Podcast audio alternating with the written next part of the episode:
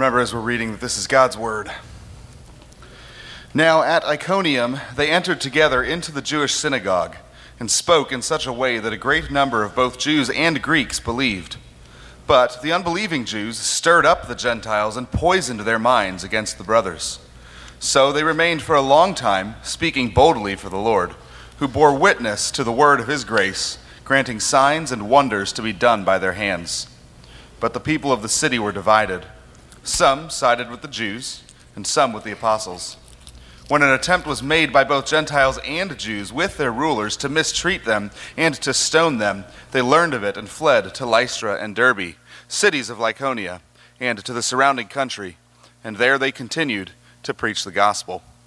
May this word of the Lord unite us as a church, make us bold as missionaries. You can be seated. Thanks, Mark. Well, Angela Duckworth is a very impressive person. Some of you are familiar perhaps with her name. Um, but in her late 20s, she was working for a consulting firm and left that very successful and kind of lucrative role as a consultant to start teaching math with seventh graders. And so she did that for a few years and was really intrigued by the ones who did well and those who didn't. And she thought, you know what, I want to actually kind of understand success better and why certain people succeed at certain things and other people don't. And so she decided to go to the University of Pennsylvania to pursue a PhD in psychology. And so she went there, and as she was doing her research, um, they, she, she decided to go to West Point to interview a bunch of cadets. Uh, they looked at a bunch of kids that were involved in the National uh, Spelling Bee. Um, they looked at teachers in tough neighborhoods. They looked at salespeople from all different kinds of corporations. And they were asking, she was asking as she was going through this, is there anything that we can use to kind of predict whether they'll be successful? It's hard to be a cadet at West Point. It's, it's hard to win the National Spelling Bee or to even go far in that. It's hard to teach in an underserved and under resourced community. It's, it's hard sometimes for salespeople to really rise above other people in their industry. And so she was saying, is there anything that, that we could see that would predict success? And they found something, and here's what she says about it. She says, in all those different contexts, one characteristic emerged as a significant predictor of success. And it wasn't social intelligence, it wasn't good looks, physical health, and it wasn't IQ. It was grit. Grit is passion and perseverance for very long term goals. Grit is having stamina. Grit is sticking with your future day in, day out, not just for the week, not just for the month, but for years, and working really hard to make that future a reality. Grit is living like it's a marathon, not a sprint. Over 10 million people have watched her TED talk about this, by the way, so apparently that message has resonated with people, and I think it's because we know we need grit. Right, one of the things I know as a dad that I'm trying to instill in my kids, even if I wouldn't have used the word before kind of hearing her talk and reading some of her stuff about it, but I know I want to instill in my kids grit. I want them to be tough. I want them to keep going. I want them to be passionate. I don't want them to just be kind of onto this one day, onto this the next day. I want them uh, to keep going in a lot of different ways, and I want to be a person like that. And in fact, a, a number of weeks ago in one of uh, our sermons, Josh Watt was preaching, and he said that one of the things that we need, one of the things that we see all throughout the book of Acts, is what he called gospel grit. So, how do we get gospel grit? How can we be people who day in, day out have stamina and passion and perseverance and all the things that she said. How can we live as though life's a marathon and not a sprint? Because I don't know about you, but to me, it often feels like life is uh, a series of sprints, right? It's, okay, it's summer. We better have a lot of fun. Let's sprint till school starts, and we sprint, right? And then school starts fall break. All right and then we sprint. And it's just this endless series of sprints and we wonder why are we so tired? Why are we so worn out? And why are we so frazzled? And what if instead of just viewing it as a series of sprints what if we were steady plotters faithfully pursuing what we know god has called us to do faithfully being his witnesses in our families in our communities in our world faithfully honoring him in the big things and in the small things? That's who we want to be isn't it how do we develop that kind of grit? Where do we get it? Well, Acts 14 here today is going to tell us. Uh, now, just to review kind of what we've been looking at, Acts 13 began this first missionary journey of the Apostle Paul and his companions, Barnabas and a number of others. And so uh, here's a map showing you kind of where we're going to be today. So last week in Acts chapter 13, we looked at the red parts. And uh, this, is, this is modern day uh, Turkey, is what you kind of see there. And they started on the right. They sailed to Cyprus, kind of went through the island of Cyprus, sailed up into what is today modern day Turkey, ended up in Antioch of Pisidia. That's the top uh, left kind of red dot there. And then they're, where they're going to go today is kind of more interior in there. That's the blue dots. We're going to read that in just a moment. And then when they finish that, they're going to essentially retrace their steps. If you go to the next slide, they'll retrace their steps and then sail back. So all of that is what's happening here in Acts chapter 14, and it's quite a ride. this is an incredible journey that they take. So, what I want to do this morning is I want to just kind of overview Acts 14, uh, not go in depth into every little piece of it, but just kind of get an overview because there's a lot of different elements of what happens here in this chapter. And then I want to ask the question about how do we get gospel grit? What, what does this show us related to that. All right, so the, the first section, verses 1 to 7 of Acts 14, is really kind of a typical stop on the journey. They, they are now at Iconium, it says in verse 1, and they enter into the Jewish synagogue, and they speak in such a way that a great number of Jews and Greeks believed. Right? This is a very common thing. We said this last week. Paul shows up at a place, he speaks in a synagogue, some people believe, some people don't. This is a very typical thing. This happened in chapter 13. It's going to happen a bunch throughout the rest of the book of Acts. but here's what it says in verse 2 But the unbelieving Jews stirred up the Gentiles and poisoned their minds against the brothers. So that is the kind of opposition that's going to happen a lot. Again, this is just a typical journey for Paul. He's going to show up, he's going to preach, some people are going to believe, and some people then are going to get really mad and oppose him he, it says in verse 3 Paul and his companions, they remained for a long time, speaking boldly for the Lord, who bore witness to the word of his grace, granting signs and wonders to be done by their hands. Right? So they're not just testifying to the good news of Jesus, but they're actually doing lots of good. Uh, these signs uh, that the kingdom of God is actually shown up are being evident. Verse 4 But the people of the city were divided. Some sided with the Jews and some with the apostles. When an attempt was made by both Gentiles and Jews with their rulers to mistreat them and to stone them, they learned of it and fled to Lystra and Derbe, cities of Lycaonia, and to the surrounding country, and there they continued to preach the gospel. So, so this is not just like, hey, we showed up and some people became Christians and the other people didn't like us. And they called us names and they made like stink eye faces at us. No, this is like they decided, let's figure out a way to kill them. Right? That's what it's talking about when it says to stone them. And the irony here is amazing because in Acts chapter 7 and 8, this same guy, Paul, is standing there while the first Christian martyr, Stephen, is being stoned for his faith. So the one who was constantly persecuting Christians, very angry about this message, is now on the receiving end of that. And so off they go to Lystra and Derbe. Now, that whole first section is just a very typical thing. We're going to see that pattern over and over and over. Now, this next section, verses 8 to 18, this is, this is kind of interesting. This is a unique story. This is a little bit more different. Here's what it says in verse 8. Now, at Lystra, there was a man sitting who could not use his feet. He was crippled from birth and had never walked. We've heard this before. This happened earlier in the book of Acts. A man sitting outside the temple who had never walked before. This man now in Lystra, total non Christian, non Jewish setting, it says, verse 9, he listened to Paul speaking, and Paul, looking intently at him, seeing that he had faith to be made well, said in a loud voice, Stand upright on your feet. By the way, that's a really bold thing to say. Like, next time that you're around somebody who has not been able to walk since birth, I hope if you say to them, stand up, I hope you have the power to make them do it. Because otherwise, that will be the worst thing you'll ever say to a person. And he sprang up, verse 10, and began walking. And when the crowd saw what Paul had done, they lifted up their voices, saying in Lycaonian, The gods have come down to us in the likeness of men. Barnabas they called Zeus, probably because Barnabas was older. Zeus was kind of the chief god of that area. And Paul, Hermes, because he was the chief speaker. And the priest of Zeus, who, whose temple was at the entrance to the city, brought oxen and garlands to the gates and wanted to offer sacrifice with the crowd. So, the, you get what's going on here? This is amazing. Right? They heal this guy, and actually, the people in this area, there were a number of, of stories of where reportedly the gods had showed up as kind of unknown people. So they see this amazing work of power, this man who's never walked before in his life, and God heals him, and they go, oh my gosh, we're in the presence of Zeus and Hermes. Now, Paul and Barnabas don't know that's what's going on because it says there in verse 14, or I'm sorry, in verse, uh,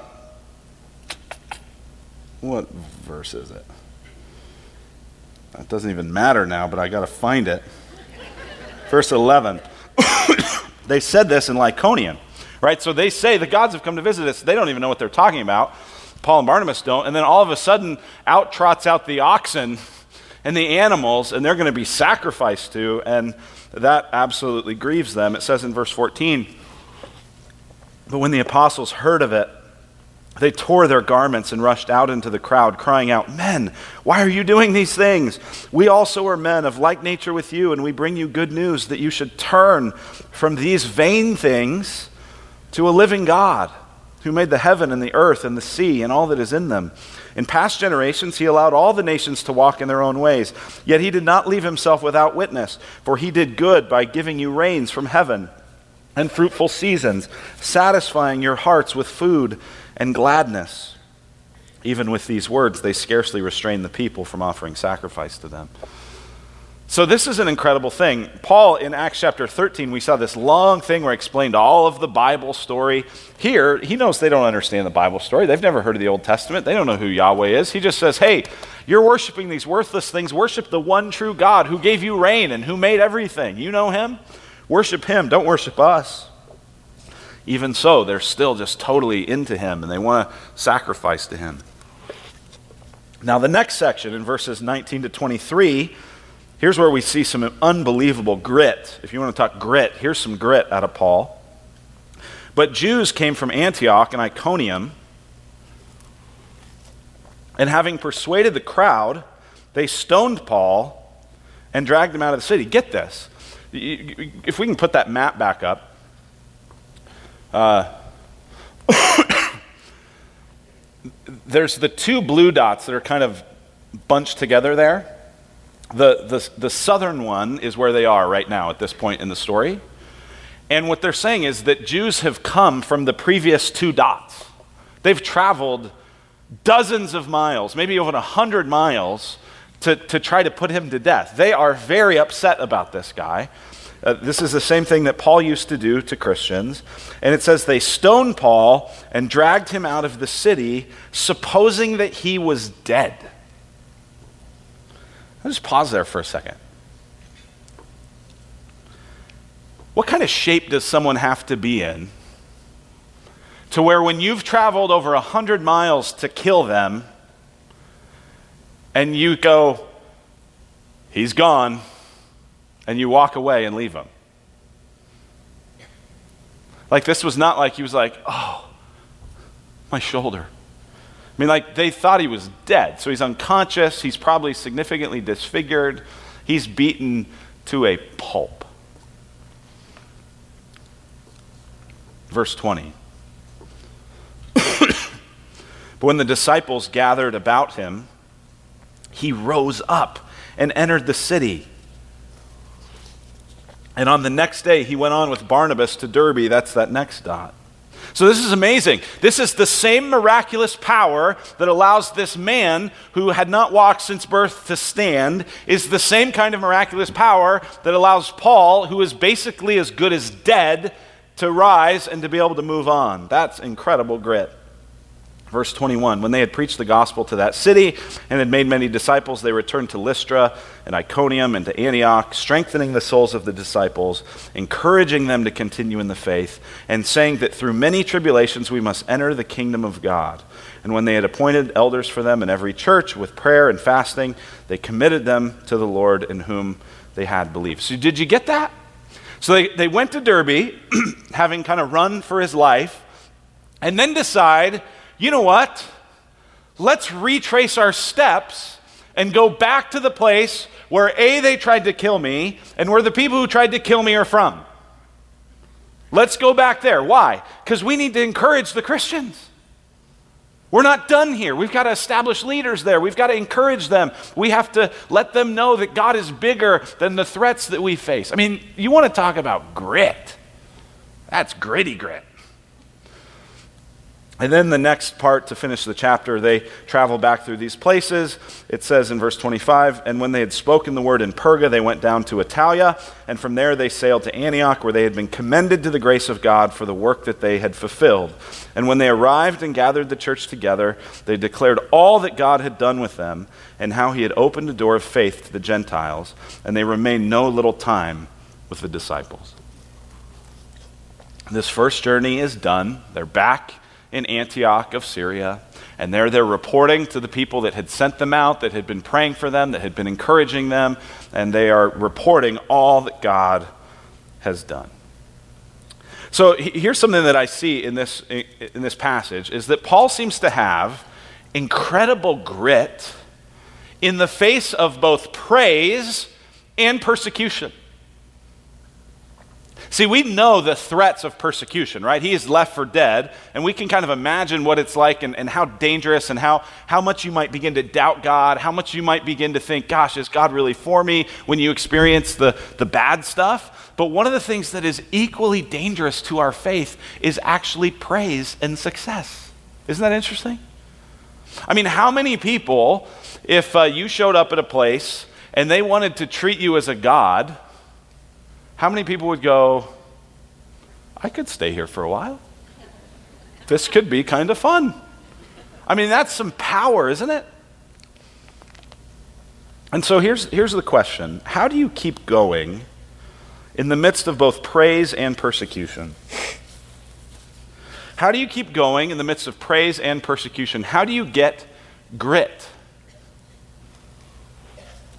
Because here's the thing crowds are fickle. People are fickle. If you're living for the approval of people, how are, how are you going to go when you get just persecution? How are you going to go when you get praise, but then it runs out really quickly? Because people are fickle. One of my favorite examples of this is how uh, the, the fans in Cleveland burned LeBron James' jersey after he left there the first time. Here's a picture of them burning his jersey, right? He, he had left, taken this uh, deal in Miami where he went on to win some NBA titles and whatever. And then after a number of years, he came back to Cleveland. And I saw this picture, this next picture on Twitter, which is pretty funny, of a guy. guy at an Indians game in Cleveland wearing the LeBron James jersey that he burnt at one point. That's living for the praise of men. One day they burn you, the next day they wear your burnt jersey. Right? And if you get caught up in that, if you get caught up in the, oh, there's so much praise, it's so great, oh, there's so much persecution, it's so bad, you're going you're to lose your focus on, on, on faithfulness and on steady plotting. So, how do we get gospel grit? I think there's three things we see in this passage. The first is this is uh, gospel grit comes from relentless God centeredness. Relentless God centeredness. The thing that drove Paul was the glory of God, not his glory. The thing that drove Paul was that they would know a living God. Do you see that in verses 15 to 17? Men, why are you doing these things? We also are men of like nature with you, and we bring you good news that you should turn from these vain things that word vain means worthless, ineffective, empty. Turn from these vain things. You think we're Zeus and Hermes and these gods. These are empty gods. These are worthless gods. And listen, false gods never fail to fail.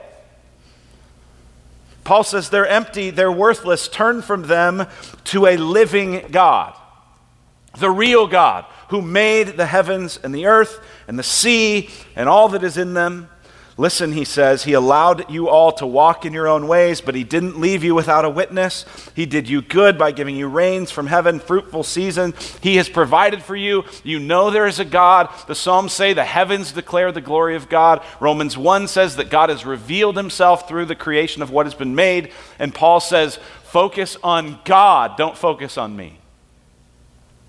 And then what allowed him to keep getting up? And what allowed him to say, you know what? Rather than just hightailing it out of here, I'm done with this whole thing. I'm going to actually go back and continue to risk my life. What allowed him to do that is a focus on God. He knew what God had called him to do. His, his life was not about him, and it was not about his comfort, and it was not about people liking and approving of him. It was about God. Do you know what the best selling book, hardcover book outside the Bible in all of human history is? The Purpose Driven Life. Here's how it opens by Rick Warren. He says, This is the first paragraph of the book. It's not about you. The purpose of your life is far greater than your own personal fulfillment, your peace of mind, or even your happiness. It's far greater than your family, your career, or even your wildest dreams and ambitions. If you want to know why you were placed on this planet, you must begin with God. You were born by His purpose and for His purpose. Now, I know a lot of Christians want to critique the purpose driven life. That's a pretty good paragraph. I don't know if I, I couldn't start a book better than that. Where do you get gospel grit? Is relentless God centeredness. This means that we need to be people who live uh, what has been known throughout history as coram deo. Coram deo is a Latin phrase that means before the face of God before the face of God. And the saints of old knew that all of life is lived before the face of God. We live with an audience of one. We have to pay attention. What does God think? What does God want? What is God calling me to do? That relentless God centeredness is a, is a life of coram deo. The reality is, many of us instead live a life of practical atheism. We, we say we believe in God. Oh, yeah, I believe in God. There's one God, maker of heaven and earth. And I believe in his son. I believe in his spirit. And we say that, but oftentimes we live like practical atheists. We live as though God is not involved, God's not there. Coram Deo is what God calls us to. This is what all of life is all for Jesus is about. That's why we print it on t shirts. That's why we hang it on banners. That's why we put it on screens. That's why I love it when people even make fun of me about it. Like I know, I know it works because people come up and say, I know all of life is all for Jesus. And I'm like, yes, they got it. they got it. Why do we say that? Because we want to be people of gospel grit. Where no matter what, there's this relentless focus on the glory of God and how He impacts all of our lives. And so you see, whether it's praise or persecution, He's focused on the glory of God. See, Paul knew that life was not like a TV dinner, but like a chicken pot pie. Some of you know what a TV dinner is? Kids, maybe you haven't seen this before. Good for you. Here's a chicken, here's a TV dinner. Who's hungry? Yeah. Right? And, and the TV dinner, the idea was you could get this out of the freezer and you could microwave it. Some of you fathers are like, about three hours away from Salisbury steak, baby. That's what I've been wanting. Right? And so you got everything in, the, in, in here compartmentalized. We got our meat, doesn't touch our beans, doesn't touch our potatoes, doesn't touch whatever that thing in the middle is. and that's how a lot of us want to think life is. You know what? I got my work over here, and I got my family over here, and I got my God over here, and I got my hobbies over here, and as long as I kind of do each of them fairly well, I can keep them compartmentalized. That's not a relentless God centeredness. Rather, life ought to be more like a chicken pot pie. Ah, that looks pretty good. Right? And in the chicken pot pie, it's all mixed up, it's all interwoven, it's all connected. And the thing that the gravy that holds it together is our relationship with God. If we want to be people of gospel grit, we need to be people with relentless God centeredness. Second thing we need is clear expectations of the Christian life. One of the reasons perhaps we don't last, or one of the reasons we go in sort of short spurts of faithfulness rather than the long, slow marathon of faith, perhaps is because our expectations aren't clear. Maybe we think we've gotten into something that's different than what we actually have gotten into. Notice the expectations that the Apostle Paul gives to the people as he goes back to encourage them in verse beginning verse 21. Look at that at that in 1421. When they had preached the gospel to that city and had made many disciples, they returned to Lystra and Iconium and Antioch, strengthening the souls of the disciples. Now, what did he tell them? What, what did he say? What was the message that, that encouraged them, that strengthened their souls? Encouraging them to continue in the faith and saying that through many tribulations we must enter the kingdom of God. He, so he's going back, right? And you can just imagine how hobbled he is. You can just imagine. And, and all the early uh, writers who ever document what Paul looked like, it's never an impressive figure. Everyone describes him as a pretty short, kind of hunched guy with bow legs and a long nose. So he wasn't like in your 50 most beautiful people to begin with. And then after getting, you know, almost beaten to death, right? He's hobbling in there. And what's his message? He says, Listen, you're new in the faith. Your love for Jesus is precious. You've turned from these worthless idols to serve the living God. Now, here's what I want you to know, and everyone's listening in and everyone's leaning in. What is he going to tell us? And he does not say, I want you to live your best life now. Just be happy now. Just do what feels good, as long as it doesn't hurt anybody. He doesn't say that. What does he say? He says, continue in the faith, continue trusting Jesus, continue trusting that God is for you. And know this through many tribulations, we must enter the kingdom of God.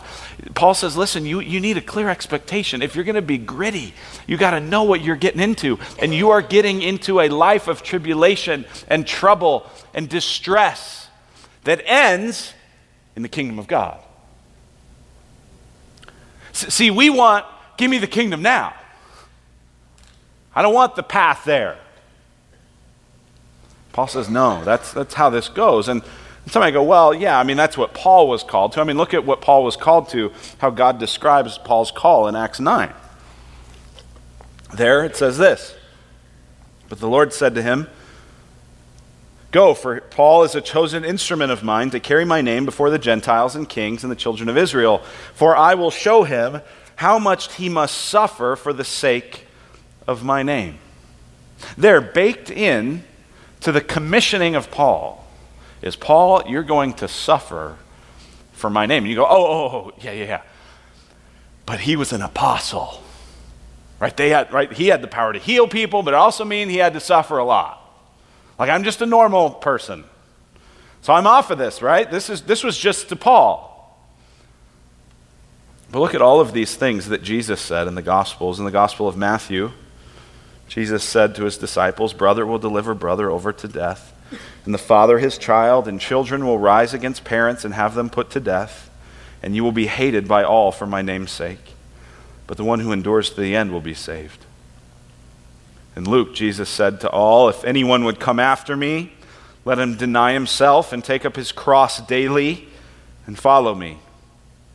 In John, Jesus said, Remember the word that I said to you. A servant is not greater than his master. If they persecuted me, they will also persecute you. If they kept my word, they will also keep yours. And a little bit later, he said this in John 16 I have said these things to you, that in me you may have peace. In the world you will have tribulation. But take heart, I have overcome the world. One of the best marriage books you could read is a book by Paul Tripp Here's the title What Did You Expect? What did you expect? And, and that's the challenge in marriage. That's the challenge when we start a new job. That's the challenge when we show up at a church that we're not familiar with or try to get involved. That's a challenge when we try to live a life of faithfulness. What do we expect?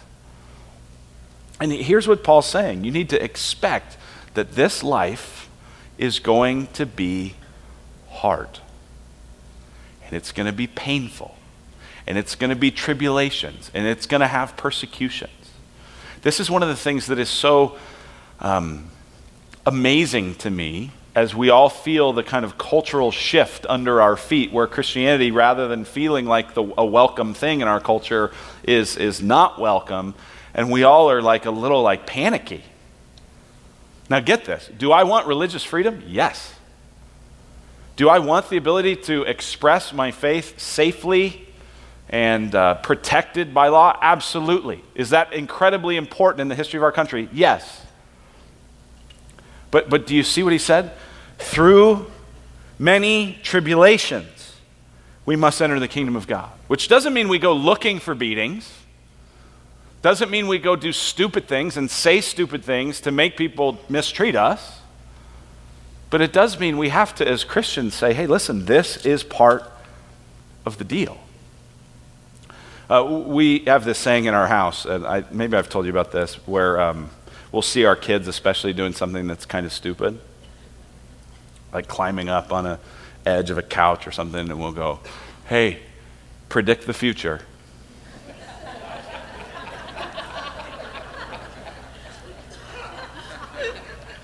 and that's our way of saying, "Stop!" like, predict the future. What's going to happen? Well, here, here Paul's saying, "Hey, predict the future." The future is trouble. The future is distress. The people is you're not the, the future is you're not going to be everyone's favorite if your ultimate centered loyalty is to God and his son Jesus. Where do we get gospel grit? Third and finally, we get gospel grit from support from a community of grace. Support from a community of grace. We're going to throughout this book be looking at Paul's journeys, and, and so much of the time we're even going to say Paul's missionary journeys. Right, and this is how this gets described. Well, Paul's first missionary journey, and Paul's second missionary journey, and Paul's third missionary journey, and Paul, Paul, Paul, Paul, Paul. You know what? It's never just Paul.